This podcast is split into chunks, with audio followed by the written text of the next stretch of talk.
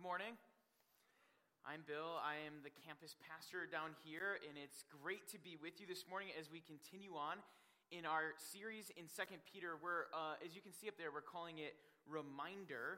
And to start us off this morning, I want to tell you about the weekend that I had last weekend. So, Erica and I got the privilege of leading a couples retreat at Lake Lundgren eh, last weekend. So, we had an awesome time.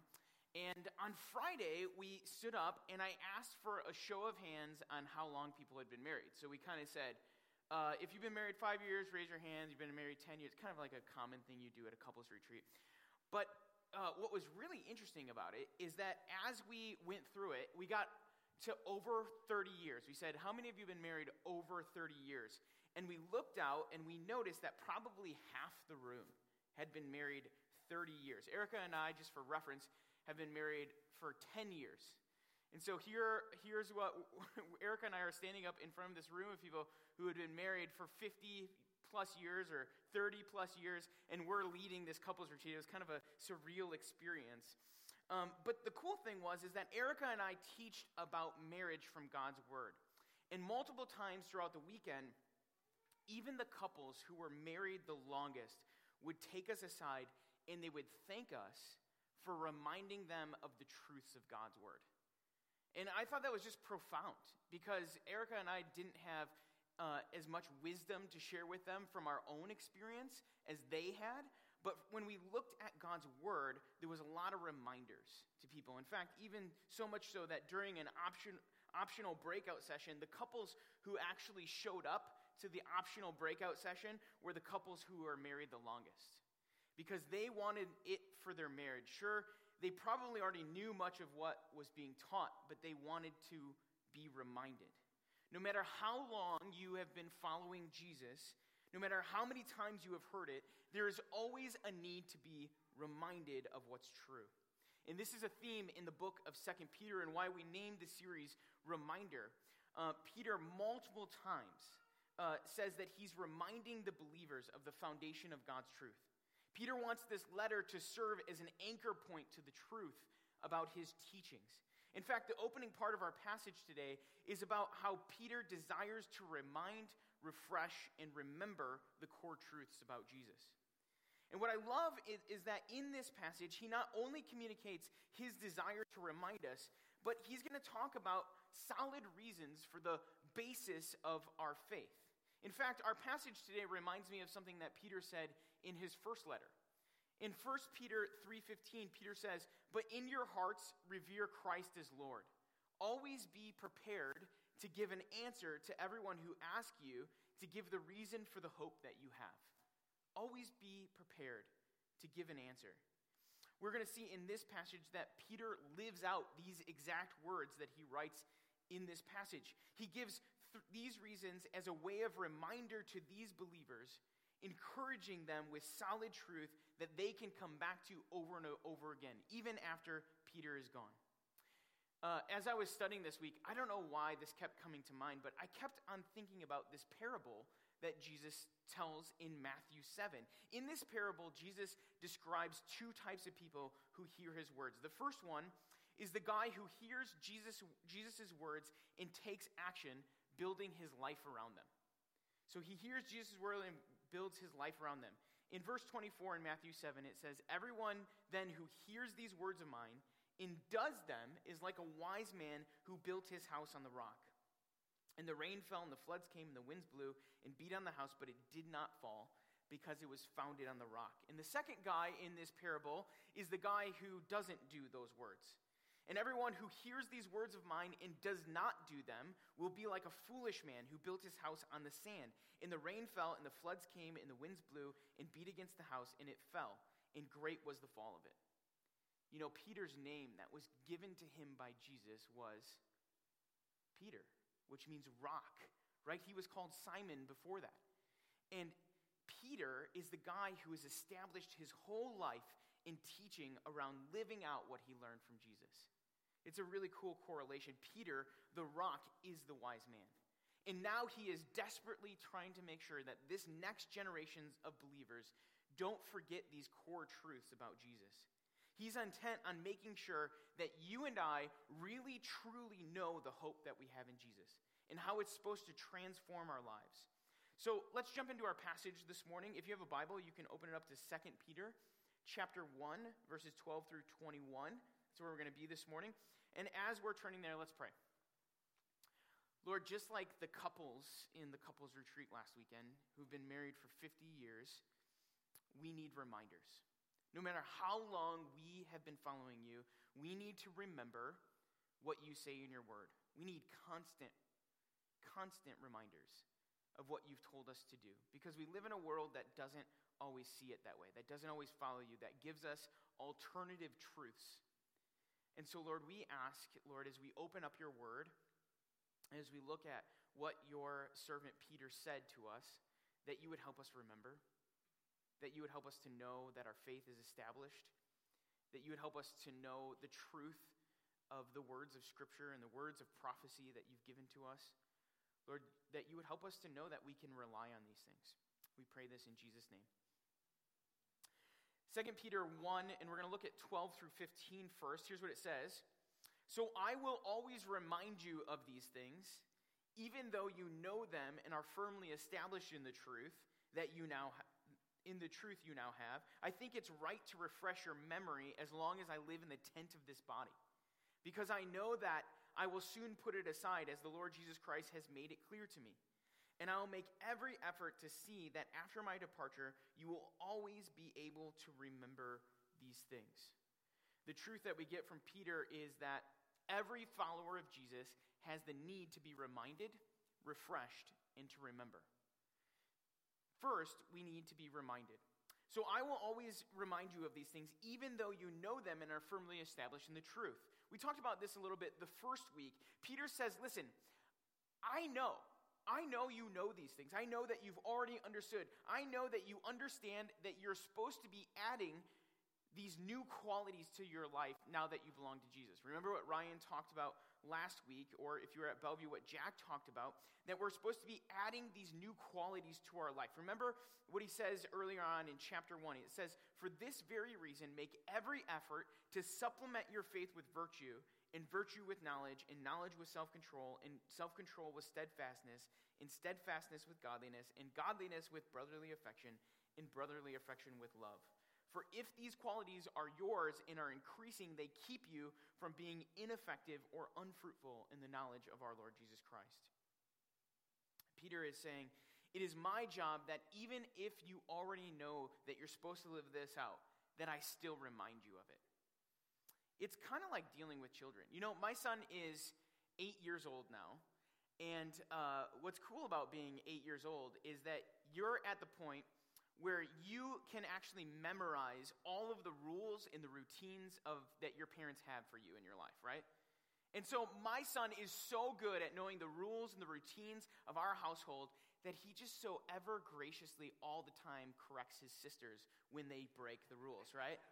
He's so good at it. Like he can like there's some times where um, they're doing like one of his sisters is doing something wrong and it's almost like i'm talking okay is how good he is at correcting um, his sisters. But how often do you think that um, we have to remind Isaiah of the same rules? How often do you think? Like all the time, right? He knows it. It's not that he doesn't know it, he knows it. He, he knows it so well that he can tell his sisters verbatim what we say. And yet we have to remind him all the time. Can I just say, that's us. That's you and me when it comes to our relationship with our Heavenly Father. We are all kids when it comes to God's kingdom. We know. Some of us know that we know that we know, and yet we still need reminders from God. And that's what Peter is doing in here. Peter also wants to refresh our memory. Verse 13, it says, I think it's right to refresh your memory as long as I live in the tent of this body, because I know that I will soon put it aside as our Lord Jesus Christ has made it clear to me. Peter says, Look, it's been revealed to me that sooner rather than later, I'm going to physically die. And so while I'm still here with you, I want to make sure you have a good memory of what it's like to live for Jesus. You know, I used to do this guys' accountability group, and uh, we would go to Nicolet. Anyone go to Nicolet Cafe in De Pere? Great little breakfast spot, okay? A favorite De Pere spot. And uh, we, would, we would go there and we would meet at like 5 a.m. And at 5 a.m., like coffee is like your best friend, right? Like you just, you need the coffee, right? And there's this one waitress that worked there that she would, um, was so good at her job that she never let you see the bottom of your cup. Anyone ever have a waitress like that? Right? Like she would never let you see. So like I would like physically try to drink the coffee as quickly as possible to see if I could beat her. And every time it'd be like she's not even in the room and I'd go to take the last sip and she'd be like, "Uh." And she'd pour it and fill it up. And she was just so good at it. She always made sure that you had a fresh cup. Peter says, "Look, my time is coming soon." My shift is almost over on this earth. But until it does, I'm going to be the one who refreshes your cup. I'm going to keep it warm. I'm not going to let you forget. And, and, when you think about what Peter is saying here, you start to realize that this is actually a mark of a godly leader, of an influencer for Jesus. This should be us with our friends and our family. This should be us as we influence people around us. We should be constantly refreshing people and reminding them about the wonderful truths of following Jesus. That's you and I's call in this life. Finally, Peter wants us to remember. And I will make every effort to see that after my departure, you will always be able to remember these things. The cool thing here is that you can look back through history and see that what Peter is saying here actually worked and is true. His goal was to make sure that even after he was gone, that people would continue to remember and live out the truth about Jesus. And we are here over 2,000 years later, still remembering and still proclaiming the truth about Jesus. Peter and the apostles were effective at reminding the church about what it means to follow Jesus. So we have a need to be reminded, refreshed, and remember. But Peter doesn't just stop there in this passage. He backs, he, um, backs up his reminders with solid evidence as to the basis for our faith. Through this next part of the passage, Peter is going to describe three, wage, three ways in which our faith is firmly established.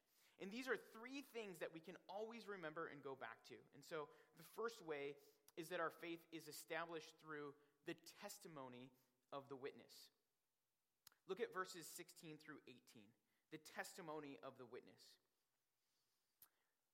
This is what Peter says. He says, For we did not follow cleverly devised stories when we told you about the coming of our Lord Jesus Christ in power, but we were eyewitnesses of his majesty. He received honor and glory from God the Father when the voice came to him from the majestic glory, saying, This is my Son whom I love. With him I am well pleased we ourselves heard this voice that came from heaven when we were with him on the sacred mountain. Peter says, Listen, the faith that you have right now doesn't have its basis in some scheme that people came up with in order to make you believe it. No, Peter himself is an eyewitness of Jesus, and Peter himself saw the majesty of Jesus on the mountain with his very own eyes. That's the source of what he's saying is true. He saw it. Now, one thing you might not know about me is that I am an avid podcast listener. I love podcasts, okay? And um, so I listen to podcasts all the time. And one of the podcasts I listened to for a time was about cults. I don't know why I was interested in it, but it was really interesting. Until one day I'm listening to these two hosts, and they began to talk about their belief that just like cult leaders, all Christian leaders know what, what they're saying isn't really true. But they're playing the game in order to get donations and be in a position of power. And needless to say, this, I don't listen to this podcast anymore. That idea really irritated me, right? And this is actually a, quite a popular idea in our secular society. It's a disbelief in true conviction. Like, there are people out there who believe that no one really has true conviction in believing and following Jesus. Now, because it's a podcast and not a live show, when I was listening to this, I really wanted to call in, but there's no one to call into, right? And, and, so I wanted to tell them how wrong they were. And if I could have responded, I would have said two things to them.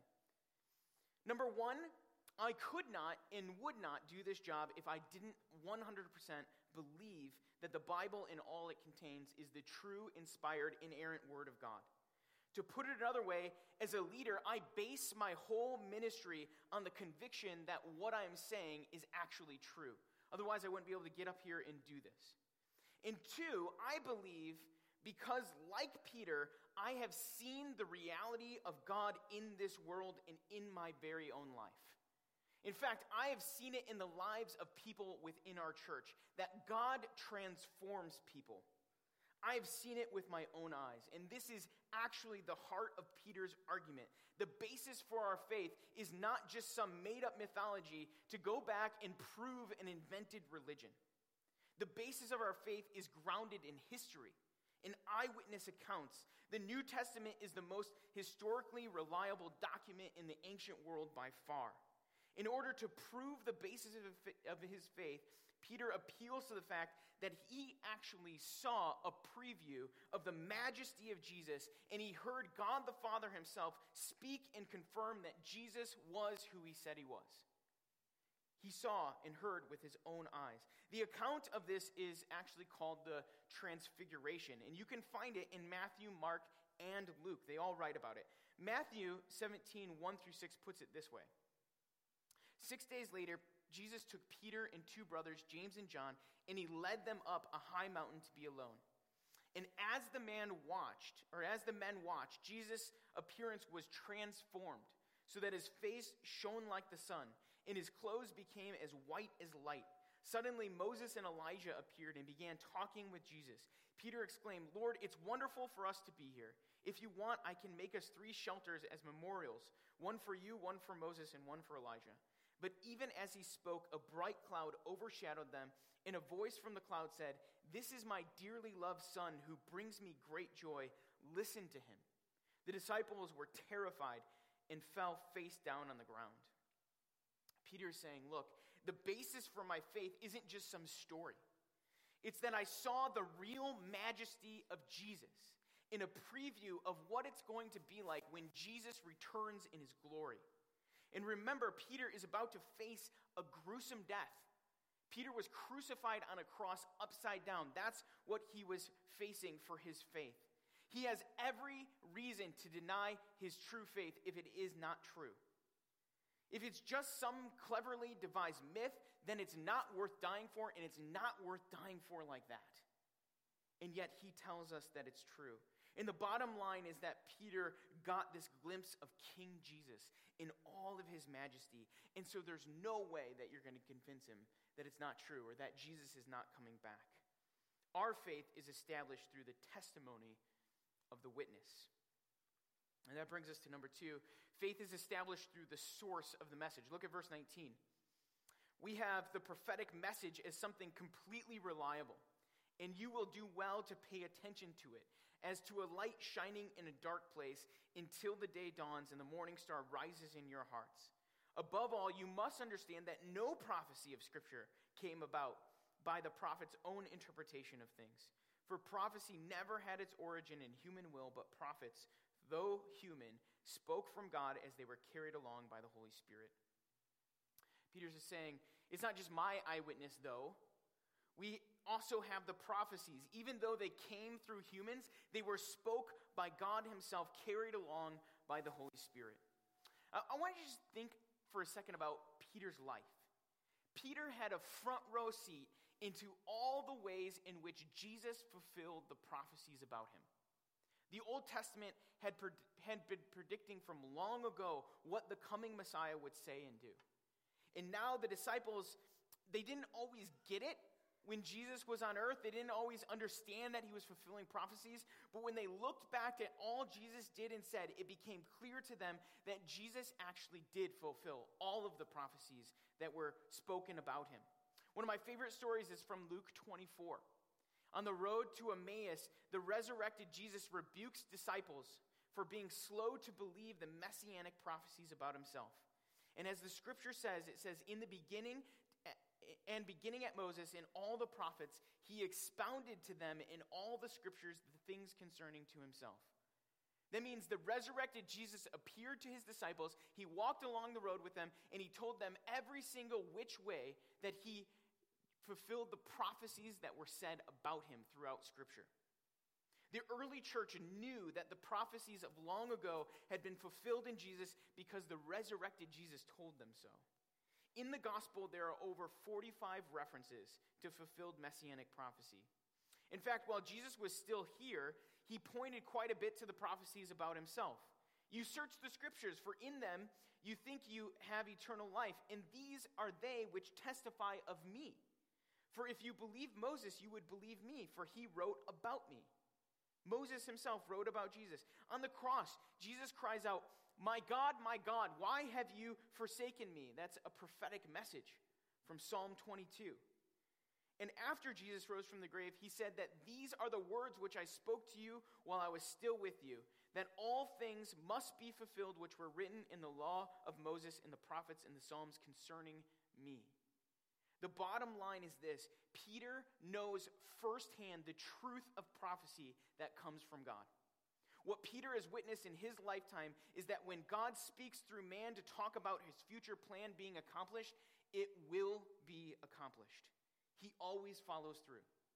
Later on, 2 Peter, we see that false teachers are going to try to worm their way into the church. And part of their false doctrine is that they will deny the second coming of Jesus and the judgment. Peter is saying here that God's word can be trusted when it comes from him. And so when it comes to the truth of Jesus' return, there is no question. It's going to happen, for the prophecy never had its origin in human will, but prophets through human, or though human, spoke from God as they were carried along by the Holy Spirit. Peter has seen that God is faithful to fulfill that which he promised. And so our faith is established by the source of the message. And that brings us to number three. Our faith is established through the hope of the message as well. Look back at verse 19. 2 Peter 1:19, we also have the prophetic message as something completely reliable, and you do well to pay attention to it, as to a light shining in a dark place until the day dawns and the morning star rises in your hearts. Now, this part of the passage, like, I read over and over and over again, and I was like, man, this is really cryptic. What is Peter talking about here? The light shining in a dark place until the day dawns and the morning star rises? What does that even mean, Peter? Right? And I just kept on reading it over and over again, and, I, and then I realized that the context of this helps us understand it. Remember, Peter is dealing with prophecy and how it's been reliable in the past. And so now he's dealing with the prophecy that Jesus will again come again. The shining light in the dark place is that prophecy. That's what we have right now. We have this light that's shining in a dark place. So we live in the era right now that Jesus is not physically present on this earth. He's not reigning on this earth right now in his physical presence. And so that in that sense, we're still in a dark place in a way. But there's still light. There's still light. There's the light and the truth and the hope that Jesus is going to return. The promise is that Jesus will return to reign as king in, and be the light in the darkness. But our hope is that this world will not always be this way. We won't always be in a dark place. One day, Jesus will return. And when that happens, we no longer need to rely on the prophecy. And so the day will dawn and the morning star will rise in our hearts. Jesus is the morning star. And he's going to rise in our hearts. Jesus will come. It means that when Jesus returns, we will no longer have the need for the prophecies that point to him. We don't need that light anymore because we will have the source of all light. It'll be Jesus himself. It's, the, it's like the idea of love, letter, love letters. Right now, the church and all the believers in Jesus everywhere have the love letters from God in the form of God's word. And in this word, he tells us of his love and his plan to return for us. And just like a lady might get a letter from her beloved telling him of his imminent return, we have these love letters from God. Now, think about it. The lady who's in love and she, she gets these letters and she treasures the letters. She loves them. Her beloved, when her, lo- her beloved is absent, all she does is read the letters. Now, I know we don't live in the time of letters, but do you ever remember getting a note or a letter from someone who you were romantically involved with? Yeah. And you read them over and over again because you are missing them and you want to remember what they're about and what their and, and their love for you. But once you are reunited with your loved one, once you are reunited together, you don't have as much need for those love letters anymore. And the point of this is that one day we will be with Jesus forever as he reigns as the king in the new heaven and a new earth. And so no longer will we need the prophecy because we'll have Jesus. That's the hope of the message. And so our faith is established by the hope of that message. And so what's the point of all this? Well, I want to draw you back to the verse I shared in the beginning, 1 Peter 3:15. But in your hearts revere Christ as Lord. Always be prepared to give an answer to everyone who asks you to give the reason for the hope that you have. You know, Peter knew his reasons. He was a personal witness to the majesty of Jesus, and we shouldn't miss the fact that you and I are as well. I have a testimony. You have a testimony. You have seen what God has done in your life. You know, I have a testimony that I was once lost and wasting my life on myself. I was a sinner destined for separation from God forever. But while I was still a sinner, Christ died for me. And as I look back over my life, I think and I realize more and more every day that things would have gone massively differently if I would have never met Jesus. He has transformed me in so many ways, and He's so good to use me in the lives of others.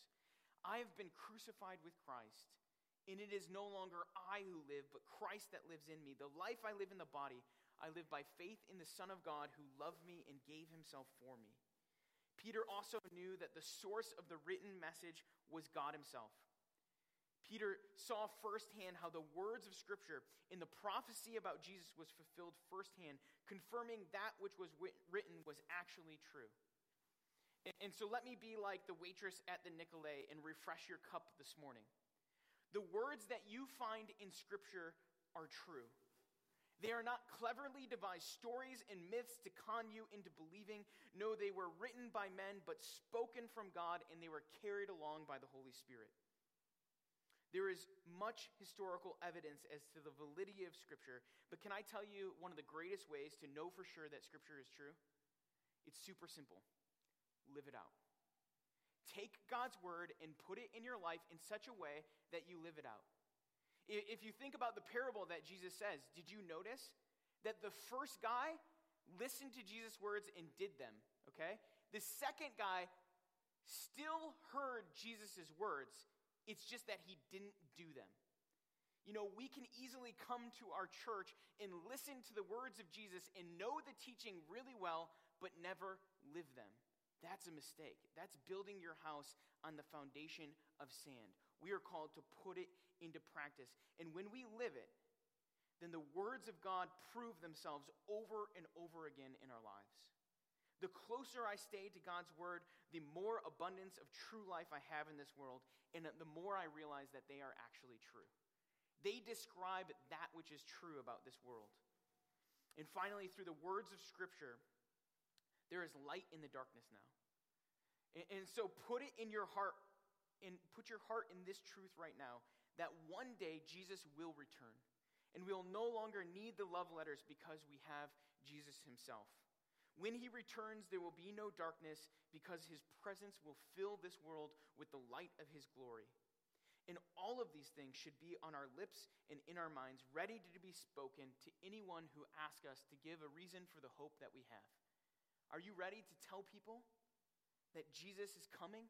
Are you ready to tell people that Jesus is Lord? Are you ready to tell people that His word is true?